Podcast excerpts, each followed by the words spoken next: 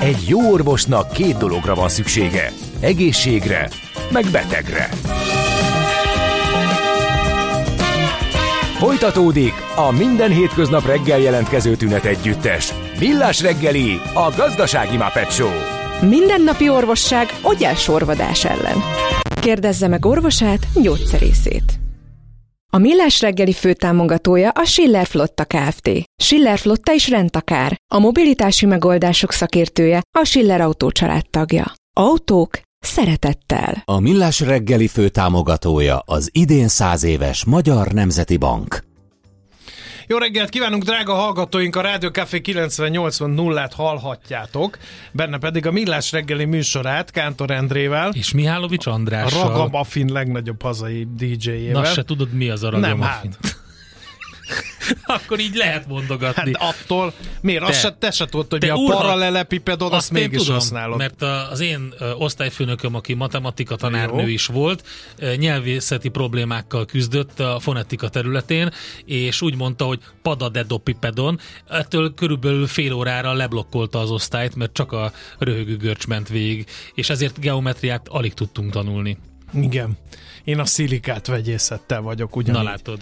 És hosszasan sorolhatnánk.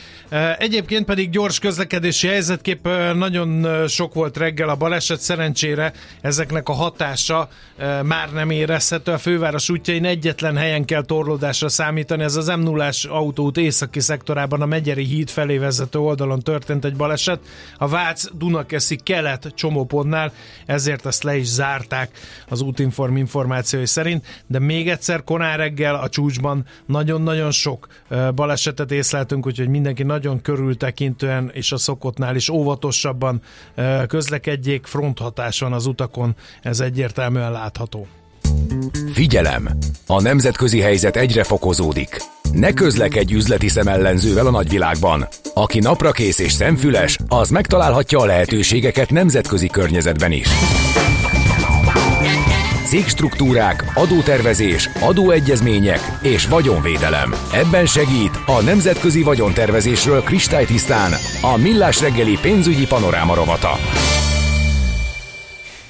Na, ugye az előző blogban a befektetésekről beszélgettünk, hogy az OTP alapkezelő vezérigazgatója volt a vendégünk. Most megint egy kicsit befektetésről beszélgetünk, külföldi ingatlan befektetésekről.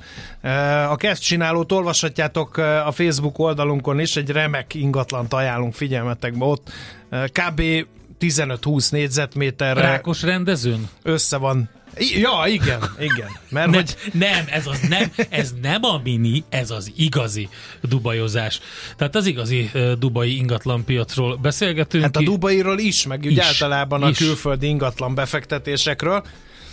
Vendégünk pedig a rovat állandó szakértője, dr. Magyar Csaba, okleveles adószakértő, a Kristál Vörvágy ZRT vezérigazgatója. Szervusz, jó reggel! Jó reggel, sziasztok! Figyelj, inspirálólag hatott erre a beszélgetésre az, hogy én az egyik bevásárlóközpontban láttam egy ilyen ingatlanirodát, és mondom, hogy már annyira a klímaváltozás, hogy a magyar ingatlanokat ajángatnak pálmafákkal, és kiderült, képzeld, hogy Brazíliába. Vegyen ön is egy nyaralót Brazíliába, felhangol, ugyanúgy képes ajánló, stb. És kicsit szemügyre vettem, és tényleg voltak dubai ingatlanok is ott, hogy ott és milyen remek befektetési lehetőség, meg számos más országból. Márpedig, hogyha egy bevásárlóközpontban egy ilyen ki tudja termelni a borsos bérleti díjat, akkor az azt jelenti, hogy van érdeklődés. Hát miközben ugye a hazai ingatlanpiac gyengélkedik, mindeközben vannak olyan ingatlanpiacok külföldön, ahol egyre döntik a rekordokat egymás után, és egész egyszerűen a magyarok körében is keresettek lettek a külföldi ingatlanok. Sőt, a Vakmajom nevű bloggernek, vagy nem is tudom minek nevezzem őt. Az már influencer, nem? Influencernek volt egy posztja, hogy miközben a magyar ingatlanok ára felrobbant, azóta a spanyol és az olasz ingatlanok meg stagnálnak, az ingatlanárak, tehát egy eladott budapesti lakásból remek spanyol, meg olasz lakásokat lehet venni, szinte egy az egyes arányban. Na de! De miért? Miért? Tehát, igen. Hogy ugye mindig azt kell nézni egy ilyen jellegű sztorinál, hogy, és most ne a lelki okokat keressük, hanem az hogy adózásit. Hát, vagy az, hogy a pénzünk az hogyan tudjuk a legjobban, leghatékonyabban fiatatni.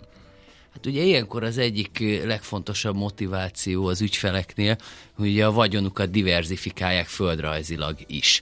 Tehát úgy érzik, hogy egy országnak ne legyenek kizárólag kitéve, és ezáltal, hogyha van külföldi befektetésük, jelesül egy ingatlan formájában, akkor ezáltal a belföldi kockázatokat is lehet csökkenteni.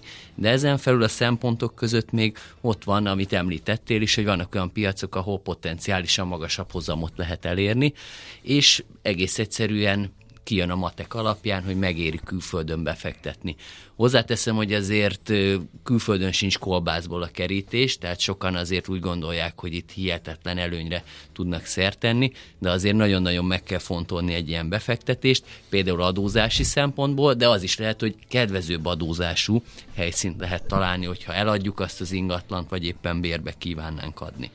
Ráadásul ugye az elmúlt időszakban láthattuk, hogy nagyon sok helyen záródtak a határok, amik korábban nyitva voltak, és számos ország van, amely befektetésért cserébe lehetőséget biztosít arra, és hogy mondjuk vízumom, tartózkodási engedélyem, vagy éppen letelepedési engedélyem legyen, ami azt jelenti, hogy ha bármi probléma van, akkor van egy olyan ország, aha, ahová mehetek. Erre gondoltam, erre utaltam, amikor azt mondtam, hogy van ez a lelki jellegű, hogy is mondjam, befektetés is, ugye egy ilyen biztosíték, de gondolom, hogyha van... A B-terv, a második otthon. A B-terv, igen, de hogyha gondolom van, hogyha van különböző engedély, akkor mára mondjuk egy cégalapítás is egyszerűbb, teljesen máshogy állunk hozzá, és az adózási szempontból ezt is ugye át kell gondolni.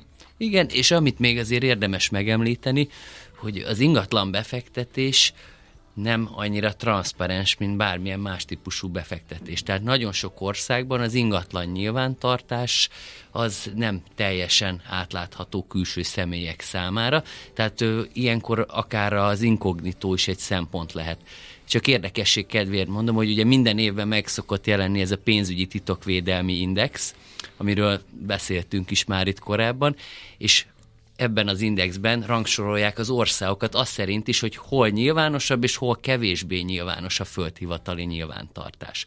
Hozzáteszem, hogy nem kell messzire menni, itt az Európai Unióban is már régóta volt egy terv, hogy legyen egy egységes európai ingatlan nyilvántartás, de valahogy mégis mindig úgy alakult, hogy erre nincsen erre szükség, hiszen nem biztos, hogy jó, ha látjuk, hogy mondjuk másik országban igen, kiknek vannak ingatlanjai. Igen, igen, nem csak mi itthon sziszentek fel egy páran szerintem erre, hanem azért Luxemburgban is, meg jó pár olyan országban, ahol, igen, hát hogy is mondjam, jobb az, hogyha nem minden tud mindenki. Melyek a legnépszerűbb célpontok? Most itt dobáloztunk Spanyolországgal, Dubajjal, Brazíliával, minden országgal, rálátnie arra, hogy a magyar befektetők merre mennek, amikor ingatlant akarnak külföldön vásárolni. Jó, ugye a kisebb transzparencia miatt, amit éppen említettünk az imént, azért nincs erre 100%-os rálátása senkinek, de amiről én be tudok számolni, hogy nálunk például ugye az ügyfeleknél nagyon keresett az Egyesült Arab Emírségek, Ciprus, Spanyolország, és a feltörekvő helyszínek között van Észak-Ciprus is, ezen felül pedig a balkáni országok irányába is elindultak, tehát Horvátországról délebre. Ugye nyilván Észak-Ciprusnak is, illetve a balkáni útvonalnak is inkább anyagi okai vannak, tehát ott még kedvezőbben lehet vásárolni, de azért azt lehet mondani, hogy a befutók között Dubaj, azon belül, vagy azon felül még ugye a többi emírség, Spanyolország és Ciprus, mármint az Európai Uniós Ciprus, amelyek a legkeresettebbek. Ezt így, ezeket ez értük az Európán belül. Jönnek, ugye? Igen. meg a német nyugdíjasok nekik is, azt, ugye Somogyba veszik. Nekik ez tűnik biztonságos lenne, jó, nem, ez egy befektetési szempont. Sőt, Magyarországon olyan nyugdíjadómentes. Igen. Tehát a szempontból nyugdíjas adóparadicsom amit is vagyunk. Amit én nem értek, az Dubaj. Most miért népszerű ennyire? Már? Nem, még sosem. Látod, akkor ezért nem érted. Hát figyelj, ja. Ez Dubaj konkrétan mostanára már családi utazási desztinációvá vált. Tehát oda elmennek családok egy ilyen őszi szünetre. Vessetek a mókusok elé, de nem vágyom Dubajba. Oké, csak és mondom, hogy... nem a pikáns felhangok miatt nem. Nem tudom. Szóval... Azon felül, hogy egy... lila marketing homok felhőben úszik a helyszín. Amellett azért vannak gazdasági racionalitások is, ami Dubaj mellett szólnak, vagy ezt a döntést elősegítik. Ugye viszonylag közel van, tehát elég gyakran indulnak járatok Magyarországról az emírségekben, és ugye a közbiztonság is egy fontos szempont, tehát ott nem jellemző, hogy betörést lenne az országban, egész egyszerűen annyira be vannak kamerázva, hogy nem kell attól tartani, hogy bármi baj történne. Ezen felül színre, szagra, bármilyen méretű, típusú ingatlant lehet kint vásárolni. Ugye nagyon olcsó kint a munkaerő. Bármit, amit Dubai tudsz, ugye az álomgardonos képről, ha tekintenek a kedves hallgatók, akkor megláthatják, hogy vannak alsó polcos verziók is, de vannak. Ugye a határa csillagoség szó szerint, ugye magasságban is. Ezen felül pedig, hogyha valakinek az a terve, hogy nem csak gyaralni jár ki, hanem ugye szeretné ezt a befektetést ténylegesen hasznosítani, akkor ugye nagyon fontos szempontos sok a turista, tehát rövidtávú bérbeadásra is alkalmas. Nagyon sok a munkavállaló, tehát hosszú távú bérbeadásra is alkalmas, hogyha valaki ott szeretne ingatlant venni, és ha pedig az a terv, hogy eladom, akkor nagyon pörög az ingatlanpiac. Tehát 2021, 22, 23-ban olyan számokat produkáltak, hogy a 21-es évben 40 000, 22-es évben 70 000, a 23-as évben pedig majdnem 100 000 adásvételi ügylet történt az országban. Adóvonzata milyen ennek a bérbeadásnak, eladásnak? Abban az esetben, hogy valaki magánszemélyként rendelkezik egy ilyen ingatlannal, akkor nem kell adózni a helyi szabályok szerint, hiszen nincsen személyi jövedelemadó. Ugye kint bevezették a társasági adót, az már az idei évtől érvényes, ott is vannak kivételek, de magánszemélyként célszerű tulajdont szerezni egy ilyen ingatlan felett, hiszen úgy a bérbeadása a helyi szabályok szerint adómentes. Már jött is kérdés, ha eladjuk a dubai ingatlant, akkor az ellenértéket ki lehet hozni, vagy dirhamban ott kell tartani? Ez az egyik. Nincs erre vonatkozó előírás. A másik, ha van ingatlanod odakint, mármint Dubajban, akkor adózási kedvezményeket igénybe vehetek? Igen, de itt elég egyszerű az adózási kedvezmény, hiszen magánszemélyként nincs SZIA fizetési kötelezettség, és ez ezzel jár. De ugye ez átvezet bennünket a következő témára, ami ezeknek a külföldi ingatlanos helyszíneknek, és akár egy dubai példával is el tudom mondani, egy érdekessége, hogy ugye van-e adóegyezmény, vagy nincs azzal az országgal, ahol van egy ingatlan befektetésem, hiszen az adózást ez fogja meghatározni. Ha van Magyarországnak egy adóegyezménye azzal az országgal, mondjuk ahova, egy ilyen példát. Igen, mondjuk egy magyar befektetőnek van egy dubai ingatlanja. Mert hogy Dubajjal van ilyen egyezmény? És a két ország között van adóegyezményünk, akkor az adóegyezmény úgy rendelkezik, hogy Magyarország mentesíti ezt a jövedelmet az adózás alól. Ennek a háttere abban áll, hogy az ingatlan fekvése szerint szoktak adóztatni a legtöbb országban, és ezt mindenki elismeri a másik ország javára, hogy mivel az ingatlan ott van, éppen ezért azzal vagy annak a segítségével megtermelt jövedelmek is adózzanak abban az országban, éppen ezért Magyarország ilyenkor a mentesítés módszerét szokta alkalmazni. Ennek az is következménye, hogy nem csak Dubaj, hanem minden más olyan ország esetében, amellyel kötöttünk adóegyezményt, ott Magyarország jellemzően mentesíteni szokta ezt a jövedelmet. Annyi kiegészítése, hogy annak ellenére, hogy Magyarországon nem adóköteles egy jövedelem, ennek ellenére az SZIA bevallásban tájékoztató adatként fel kellene tüntetni ezt a külföldi ingatlan bérbeadásból vagy eladásból származó jövedelmet. Oké, mi van, hogyha nincs adóegyezmény, és akkor most fájó pontot érintünk, Egyesült Államok ugye felmondta az adóegyezményt, erről rengeteget beszéltünk, és fogunk is még beszélni ebben a műsorban, de ugye Egyesült Államok is kiemelt célpont ingatlan vásárlási szempontból sokaknál. És hogy ne menjünk messzire, akár Új-Zélandot is említhetted volna, Új-Zélanddal sincsen adóegyezményünk. De tudtam. Úgyhogy akár egy Egyesült Államok beli, akár egy új-zélandi ingatlannal rendelkezik egy magyar befektető, akkor abban az esetben már nincs adóegyezmény, nincs ez a védettség, és Magyarországnak is van innentől fogva adóztatási joga. És abban az esetben, hogyha ingatlant adok el egy külföldi államban, amelyen nincs adóegyezményünk, az abból származó nyerességből Magyarországon is kell adózni. Itt aláhúzom még egyszer, hogy a nyerességből, tehát nem a bevétel, hanem a ráfordítás és az utána szerzett bevételnek a különbsége után kell adózni, viszont ez annyiból kellemetlen, hogy egyéb jövedelemnek minősül itt Magyarországon, és ezután nem csak 15% SZIA van, hanem 13%-os szocó, felső korlát nélkül, tehát kedvezőtlenebb egy olyan országbeli ingatlant eladni, amellyel nem kötöttünk adóegyezményt. Nagyon fontos kérdés érkezett, a bizalmi kérdés. Veszel egy ingatlant egy országban, ahova el se jutsz sokszor, olyan messze van. Honnan tudod, hogy tényleg létezik? Hogy működik ez a gyakorlatban, ez az ingatlanadás? Hát dehogy nem jutsz el, hát itt vannak gyakorlatilag a fapados járatok. Jó, de mondjuk Új-Zéland vagy az Egyesült Államok. Vagy... Egyébként nem véletlenül mondtam Új-Zélandot, mert a... nagy techvállalkozók körében például népszerű helyszín lett Új-Zéland, ők azt mondták, hogyha teljes világleégés lesz, Új-Zélandon olyan nagy probléma nem lehet. Igen, és csak oda el kell jutni, és a világégés az nem úgy lesz, hogy most elindul a számláló, és 2 hét múlva világvége lesz, hanem egyszer csak be fog ütni. Én kíváncsi vagyok, hogy a Zuckerberg hogy jut majd el Új-Zélandra. De azt nem tudja, hogy ott vannak a törpök, meg az elfek, mert az egész középfölde ott van, tehát a vigyázni kell. Bogyós gyümölcsök ne legyenek a hátsó kertben, mert oda szoknak. Na, visszatérve ugye az eredeti felvetésre, ugye, hogy hogyan győződök meg erről a kérdésről. Hát azért célszerű tájékozódni, és ugye a külföldi ingatlanvásárlásoknak vannak buktatói is, éppen ezért győződjünk meg az ingatlan nyilvántartásról. Ugye elhangzott, hogy Észak-Ciprus irányába is nagy az érdeklődés, nem csak Ciprus felé.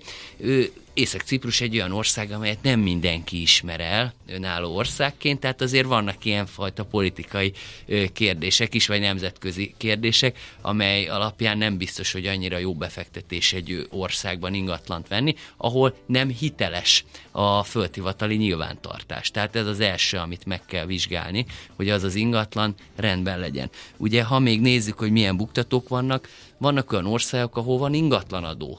Magyarországon nincsen jelen pillanatban, de nagyon sok olyan ország van, ahol ha megveszek egy ingatlant, akkor évente kell utána adóznom. Ezen felül, ami esetleg még fontos szempont, hogy van-e beruházásvédelmi megállapodásunk azzal az országgal. Ez szintén egy olyan szempont, ami a biztonságot erősíti, hiszen Magyarország kötött több olyan országgal beruházásvédelmi megállapodást, ami azt jelenti, hogy engem, mint külföldit, a helyiekkel egyenlő bánásmód illet meg, hogyha bármilyen kár történne a vagyonomban. Például mondjuk kisajátítaná az ottani állam az ingatlanomat, akkor olyan védettséget kapok, mint hogyha helyi állampolgár lenne. Tehát mielőtt ingatlan befektetésünk, vagy bármilyen befektetésünk van, célszerű ezeket a beruházásvédelmi megállapodásokat is megnézni. Kell egy ilyen listát csinálni, ugye, hogy mik a pro és kontra érvek, és hogyha megéri mondjuk a kockázata az ingatlan befektetésnek az ár tekintetében, akkor lehet, hogy azt mondja, hogy ennek tudatába lépek ebbe bele. Úgyhogy nyilván ilyesmit is kérdeznek a kedves hallgatók, hogy kisbefektető, aki lakáshitelt akar felvenni, az adott ország devizájába szerzett jövedelemigazolás mellett lehet-e felvenni, vagy van olyan magyar bank például, aki rögtön egy ilyet vállal. Jó esélye nem lesz ilyen magyar bank, bár ki tudja, hogy milyen termékfejlesztések vannak, hiszen ugye a bank szeretné biztosítani, hogy ha nem fizetik a hitelt vissza, akkor ugye meg tudja szerezni az ingatlan jogát, és nem biztos, hogy a bank szenved azzal, hogy jelzálog jogot jegyeztessen be Burkina Fasóban ugye egy ingatlanra. Tehát azért ennek is megvannak a határai, az pedig minden államban egyénileg eldöntik, hogy egy külföldinek adnak-e hitelt egy ottani ingatlan vásárlására. Nagyon sok országban elérhető ez a lehetőség, de azért olyankor mindig kedvezőtlenebbek a feltételek mondjuk egy ekte helyi állampolgárhoz képest, ahol látható, hogy mondjuk persze, bármilyen más vagyontárgya van, amire számot tehetne a bank nem teljesítés esetén. Már meg is jött, amire gondoltam, az a kérdés, hogy mi a véleményed, Csaba, ezekről az Európa szerte hirdetett 1 eurós ingatlanokra. Ez egy másik kategória szerintem. Az nem befektetés, ez sokkal inkább vidékfejlesztés. Igen, az egy teljesen más sztori. Egyébként van nagyon sok történetem ezzel kapcsolatban, én szívesen elmondom majd, de nem tudom, hogy kihagytunk valamit? Vajon, ami még fontos, hogyha valaki ilyenben gondolkodik? Hát az mindenféleképpen még az adózásnál. Ja igen, adózásnál, igen. Hogy minek minősül az a tevékenység, hogyha nekem van kint egy lakásom, néha kimegyek én is, de alapvetően az év 90%-ban kiadom, és mennek a turisták. Illetőleg érdemes-e magánszemélyként, vagy cég revenni ezt az ingatlant, más megítélés alá esik ez, akár adózás, akár egyéb szempontból. Országfüggő, hogy melyik megoldása szerencsésebb. Ugye abban az esetben, hogyha magánszemélyként veszem az ingatlant, akkor általában egy ponton kell adózni, viszont hogyha céggel veszek ingatlant, és a cég adja bérbe, akkor elképzelhető, hogy a cégnek is kell adózni, és amikor kiveszem a cégből a jövedelmet, mondjuk osztalék formájában, ugye akkor megint csak kell adózni. Tehát jellemzően az a koncepció, hogy adózási szempontból jobban megéri magánszemélyként vásárolni az ingatlant. Ennek ellenére nyilván vannak olyan megfontolások, amikor cégben van a pénz, és drágább lenne kivenni a cégből osztalékként a jövedelmet, éppen ezért céggel érdemes vásárolni egy ingatlant, de ez mindig egyedileg dől el. És ugye ugyanez a helyzet a bérbeadásnál is, hogy meg kell nézni az adott országban, hogy hogyan alakulnak akár a bérbeadásra, akár az ingatlan értékesítésre az adók, hiszen azért nemzetközi szinten is az a tendencia, hogy szép lassan ez a teljes adómentesség, és hogy nincsen SZIA egy országban, nincsen társasági adó, ez azért felszámolják lépésről lépésre. Tehát ha azt veszük, egyébként Magyarország is kedvező adózási szempontból egy külföldinek. Ha egy külföldi idejön Magyarországra, vásárol egy ingatlant, utána bérbeadja, ugye itthon 15%. Ezután a személyi jövedelemadó, és ugye például 10%-os költséghányadot is elszámolhat. Tehát nemzetközi viszonylatban Magyarország is egy vonzó helyszín lehet külföldi befektetők részére.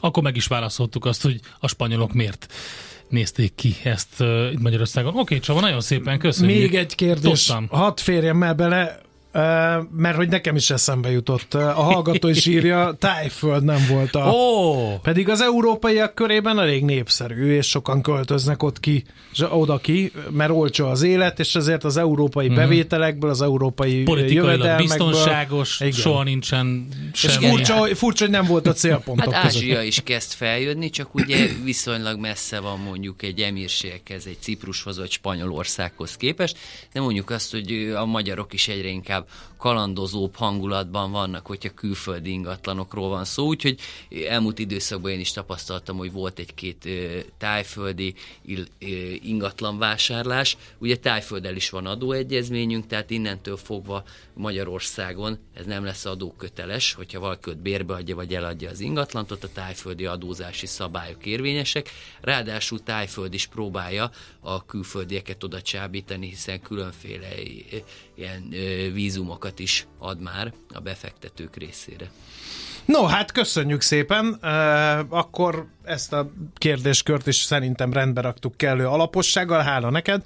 Köszönjük akkor még egyszer, hogy itt voltál, és szép napot, jó munkát köszönjük kívánunk. Szépen, Csaba. Viszont nektek is, sziasztok.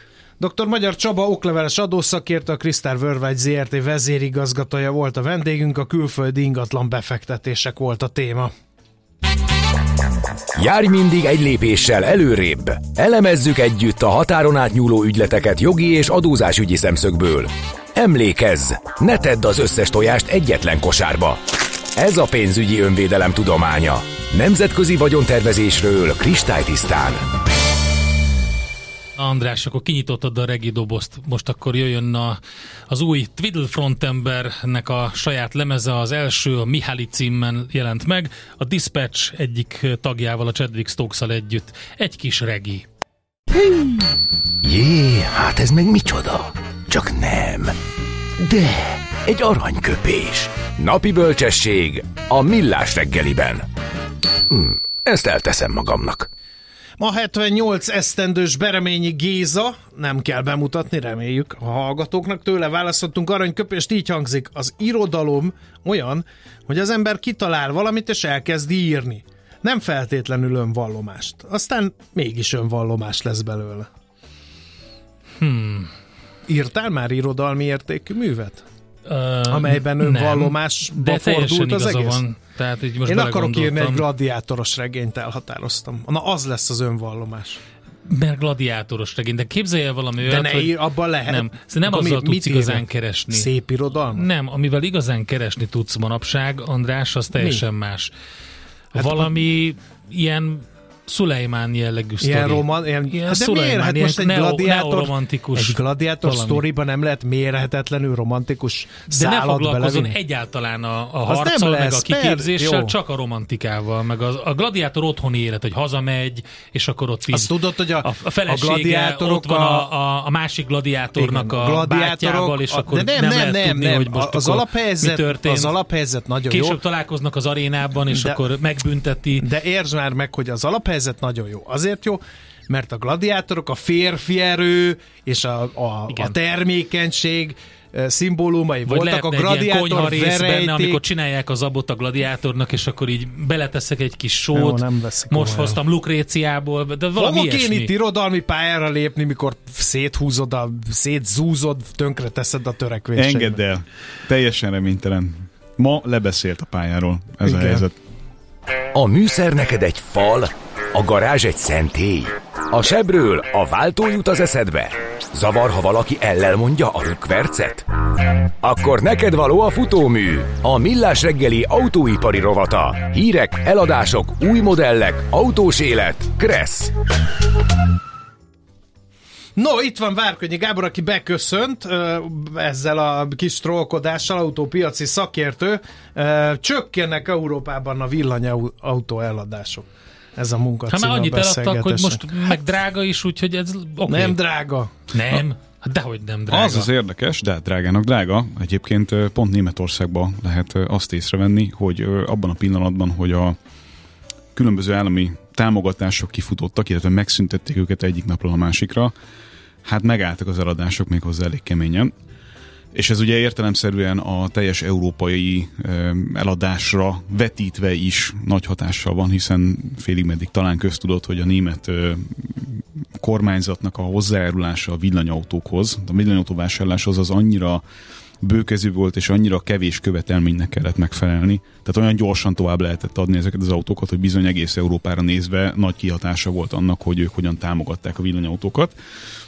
Abban a pillanatban ugye, hogy ez megtörtént, meg is állt ez a dolog, ahogy a bevezetőben hallható volt, és aztán elkezdődött a gyilkos álháború, amit most láthatunk, és ami,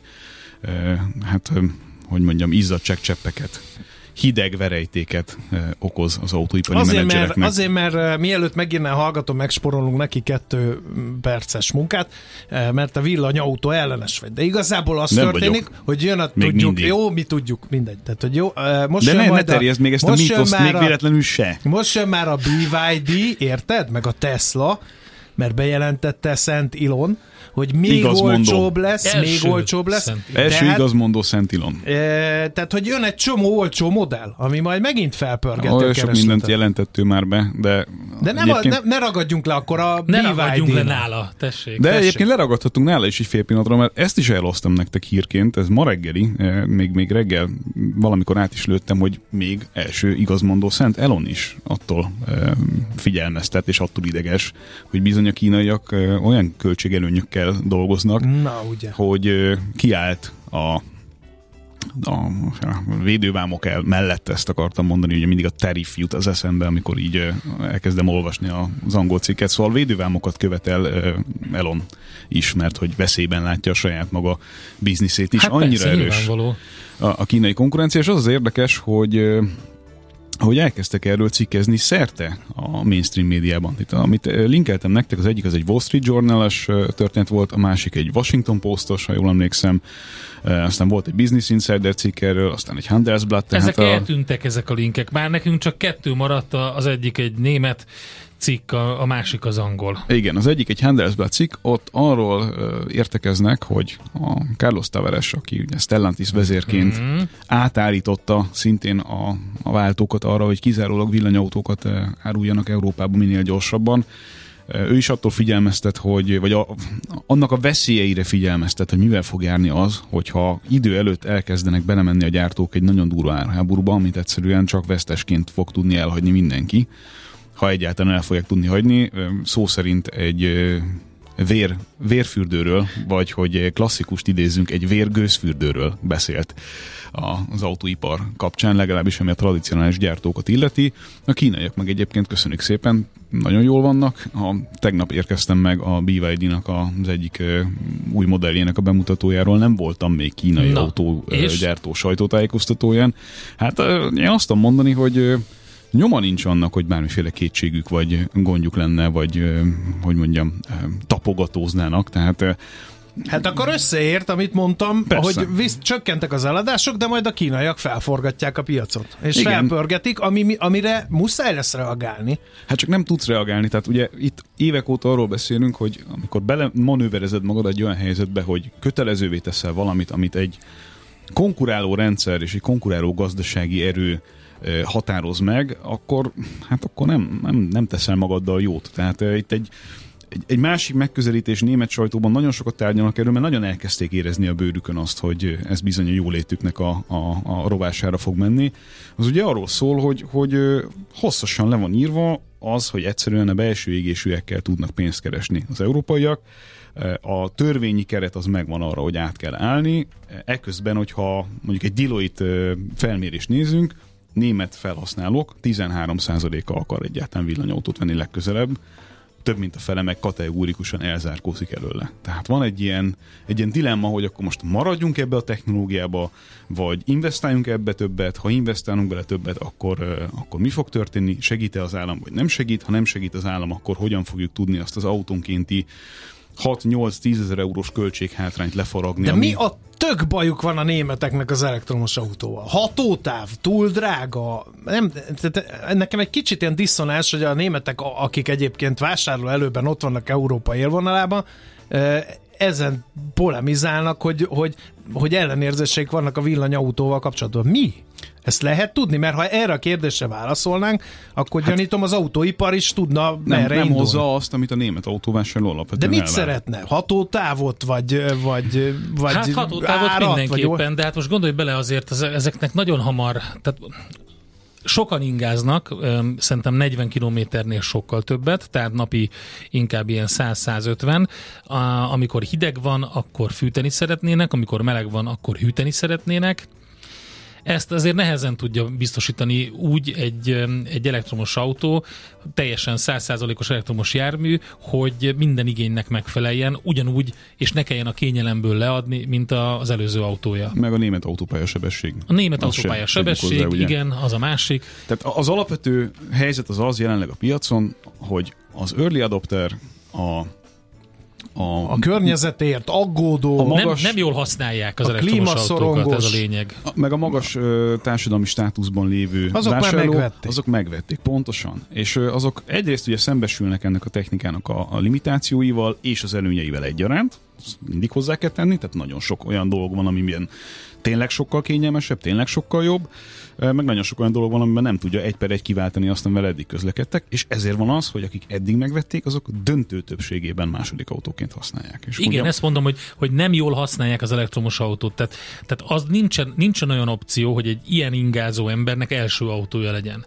Mert hogyha számítani kell rá, akkor egyre nehezebb. Magyarországon is probléma az, hogyha mondjuk van egy nagyon klassz autód, és egyébként tényleg sok mindenki szeretne ilyet, de mi van akkor, amikor a 3 töltőállomás közül mind a 3-ba valaki parkol, és a következő jó pár órán keresztül ott fog parkolni, neked pedig menned kéne valahova. Tehát ezt az infrastruktúra nincs kiépítve. Van erre egy prominens példa Németországban, ezzel példáloznak mindenhol, ez a hamburgi polgármester, aki a nagyon nagy akkumulátorral ellátott német gyártmányú villanyautóját, teljesen mindegy, melyik az, mert lényegtelen, de 90 kWh akkumulátor teljesítmény fölötti autóról beszélünk, tehát a legnagyobbak közé tartozik, ennek emeletileg kéne, hogy legyen hatótávja.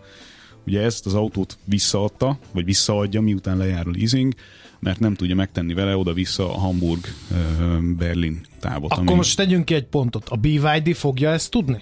Nem.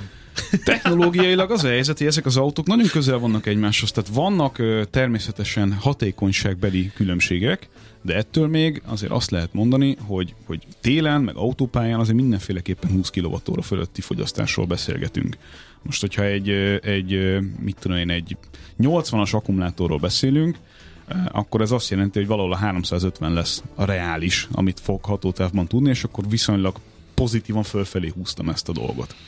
A BYD és társai az azt fogja tudni, hogy olyan típusú autókat fognak kínálni, amelyek számítási kapacitásukban lényegesen gyorsabbak, tehát sokkal inkább kütyük négy keréken, és ezt olyan árakon fogják tudni adni, amit nem tudunk elérni európaiként, mert hogy ami az autó árának a 60-70%-a, az akkumulátor, az az ő kezükben van. Tehát az a dilemma továbbra is, hogy mi a fenét csináljon az európai autógyártás, bízzon-e abban, hogy 2035 föl lesz puhítva, el lesz tolva, mert hogy jelenleg a belső égésűvel lehet pénzt keresni, és ez továbbra is sokáig így lesz, és a villannyal nem nagyon tudnak pénzt keresni, pláne akkor nem, hogyha jön ez a gyilkos árháború, vagy adják meg magukat teljesen a kínai. Na de figyelj, akkor most jön a hallgató, aki egy szent, Ilon után a második. Igen. Azt írja, hogy tök mindegy hány százalék szeretne villanyautót vásárolni, a szabályozás szerint nem tud majd mást venni, mint bármilyen más átállásnál is történt. Ilyen kondenzációs kazán, hagyományos kazán és millió más példa van erre. Tehát, hogy a szabályozás ezt megoldja, ezt a problémát a hallgató. Igen, csak ugye a dilemma továbbra is ott van, még egyszer. Sokadik dilemma, hogy ezzel mi vagyunk egyedüliek a világon. Tehát máshol ilyen jellegű szabályozás, hogyha Kaliforniát nem nézzük, akkor máshol ilyen jellegű szabályozás lényegében nem nagyon van. Uh-huh. Legalábbis, hogyha nagy piacokat nézünk. Most vannak partikuláris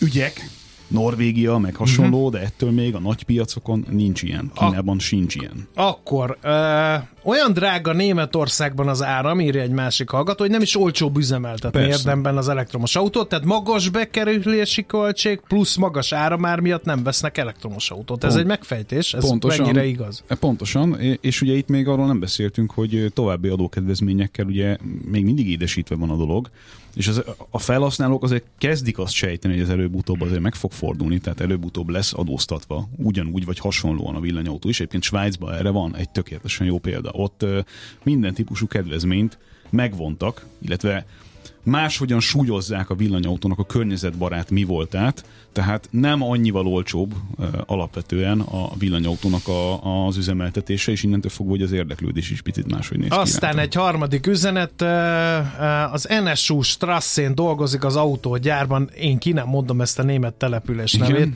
mert nyelvleckék Andrással. Micsoda azt?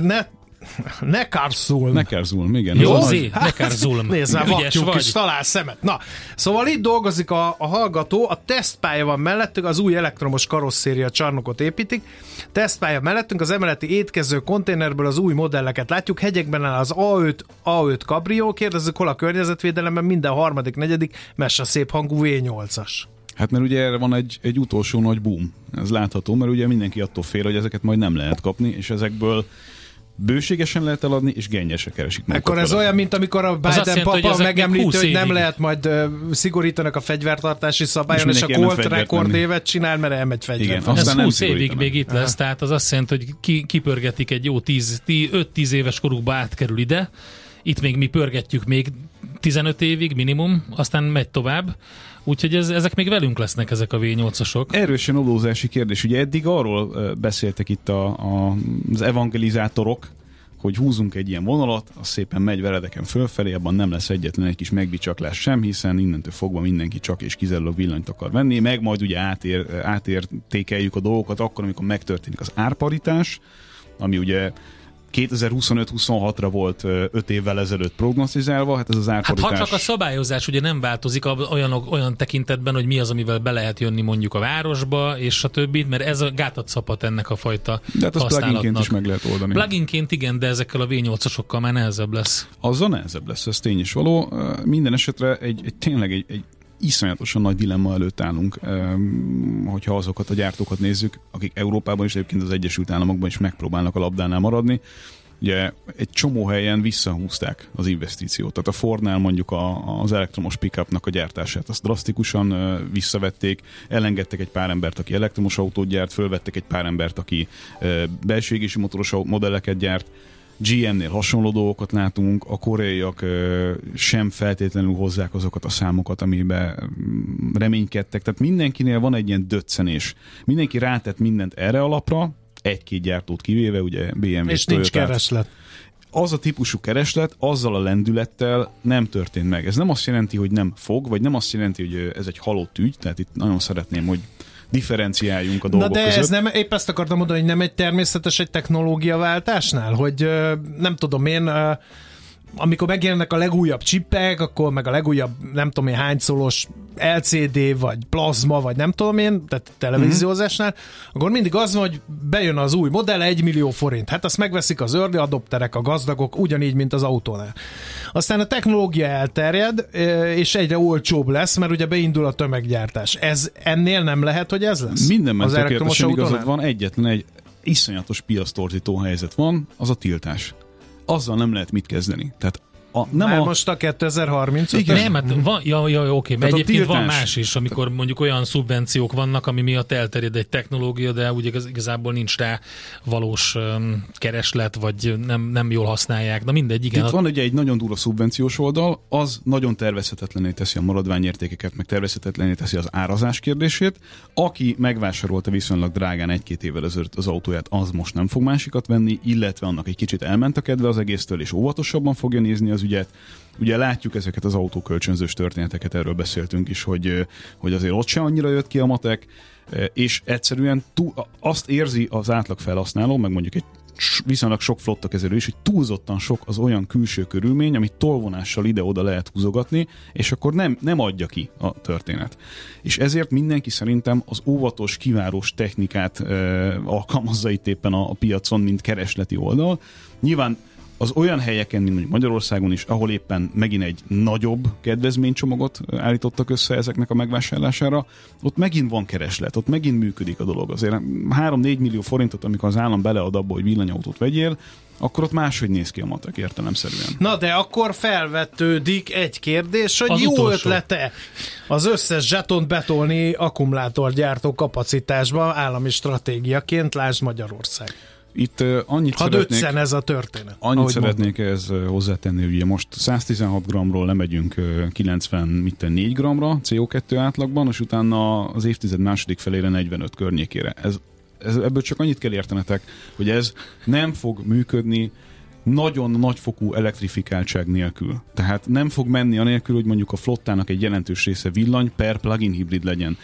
Az az akkumulátor kapacitás, amit mi felépítünk, azt föl fogja szívni a piac.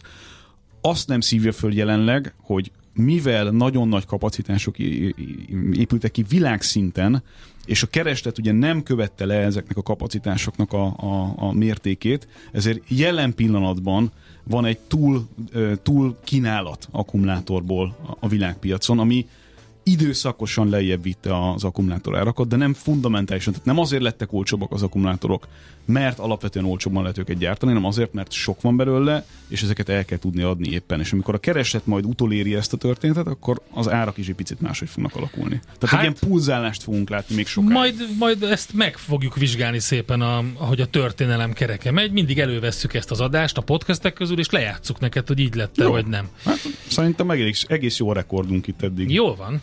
Na figyelj, akkor folytatjuk innen. Várkonyi Gábor számolt be arról, hogy mi történik Európában elektromos autó szinten, térnyeréssel, a BYD például, meg hogy általában mi történik az autógyártásban. Most leparkolunk, de jövő héten megint indexelünk és kanyarodunk, előzünk és tolatunk a Millás reggeli autós rovatában. Futómű. Élet 4 keréken. Szólerandi hírei jönnek, igen. Aztán utána jövünk mink. Most éppen IT rovatunkat ajánlanám mindenkinek a figyelmébe. Next Big Think, ez lesz a témánk. Hát az a kérdés, hogy mi a csuda ez a Rabbit nevű startup, és az ő kis kütyüjük, vajon van ennek létjogosultsága, vagy nincs? A CES-en is bemutatták a Rabbit R1-et, ez körülbelül egy ilyen 70 000 forint, tehát $200 áron kínálják, és úgy, most hogyha bejön az, amit mondanak róla többen, akkor ugye egy nagy áttörés volt az egész fogyasztói elektronikában az iPhone megjelenése. Szóval Randi reakciója, mindent elmond, amikor ezt bedobtuk a közösbe, hogy ez legyen, azt mondta, hogy kell, neki kell, azonnal. Neki a dizájn tetszik, vagy az nem a dizájn. Nem tetszik a dizájn? Hát ilyen répa színű. Ugrál a kis nyuszi rajta. Az megvan, hogy a nyulak nem ehetnek répát? Nincs, mert csak ez nem mondom, igaz. Pedig de ez igaz, nem ehetnek. Meghalnak tőle. Én kisállattenyésztésből A nyúl meg a répa, ez egy hülyeség. És ez Felejtsük egy hülyeség, Endre. Én meg a saját nyúlamnak nem adok. Nem szabad répát adni, nagyon mert meghalnak a nyúlak a répától. Ez fontos. Ne adjatok répát a nyúlnak. De igen, adjunk, igényli az A-vitamint. Cökotróf, a nyúl, amit mindenki írjon be a keresőbe, hogy mi az a cökotróf, mert nem rádióképes elmondani. A répa egyébként is egy teljesen, nem is úgy nézett ki, lila volt meg fekete, ezt nem esítették, hogy narancssárga legyen, és a nyulak nem találtak répát a mezőn. Hol volt répa a mezőn? Kántor Endre trumpizmusba hajlóan beszél a kisállattenyésztésről, ami egy tudomány, írtózatos nagy szakirodalommal és szakmai tapasztalattal. Van répa? Nincs répa. Nem esznek nyulak répát. Ez teljesen felesleges és idegtépő beszélgetés. Most már közétek ülök, vagy nem tudom, valami történjen.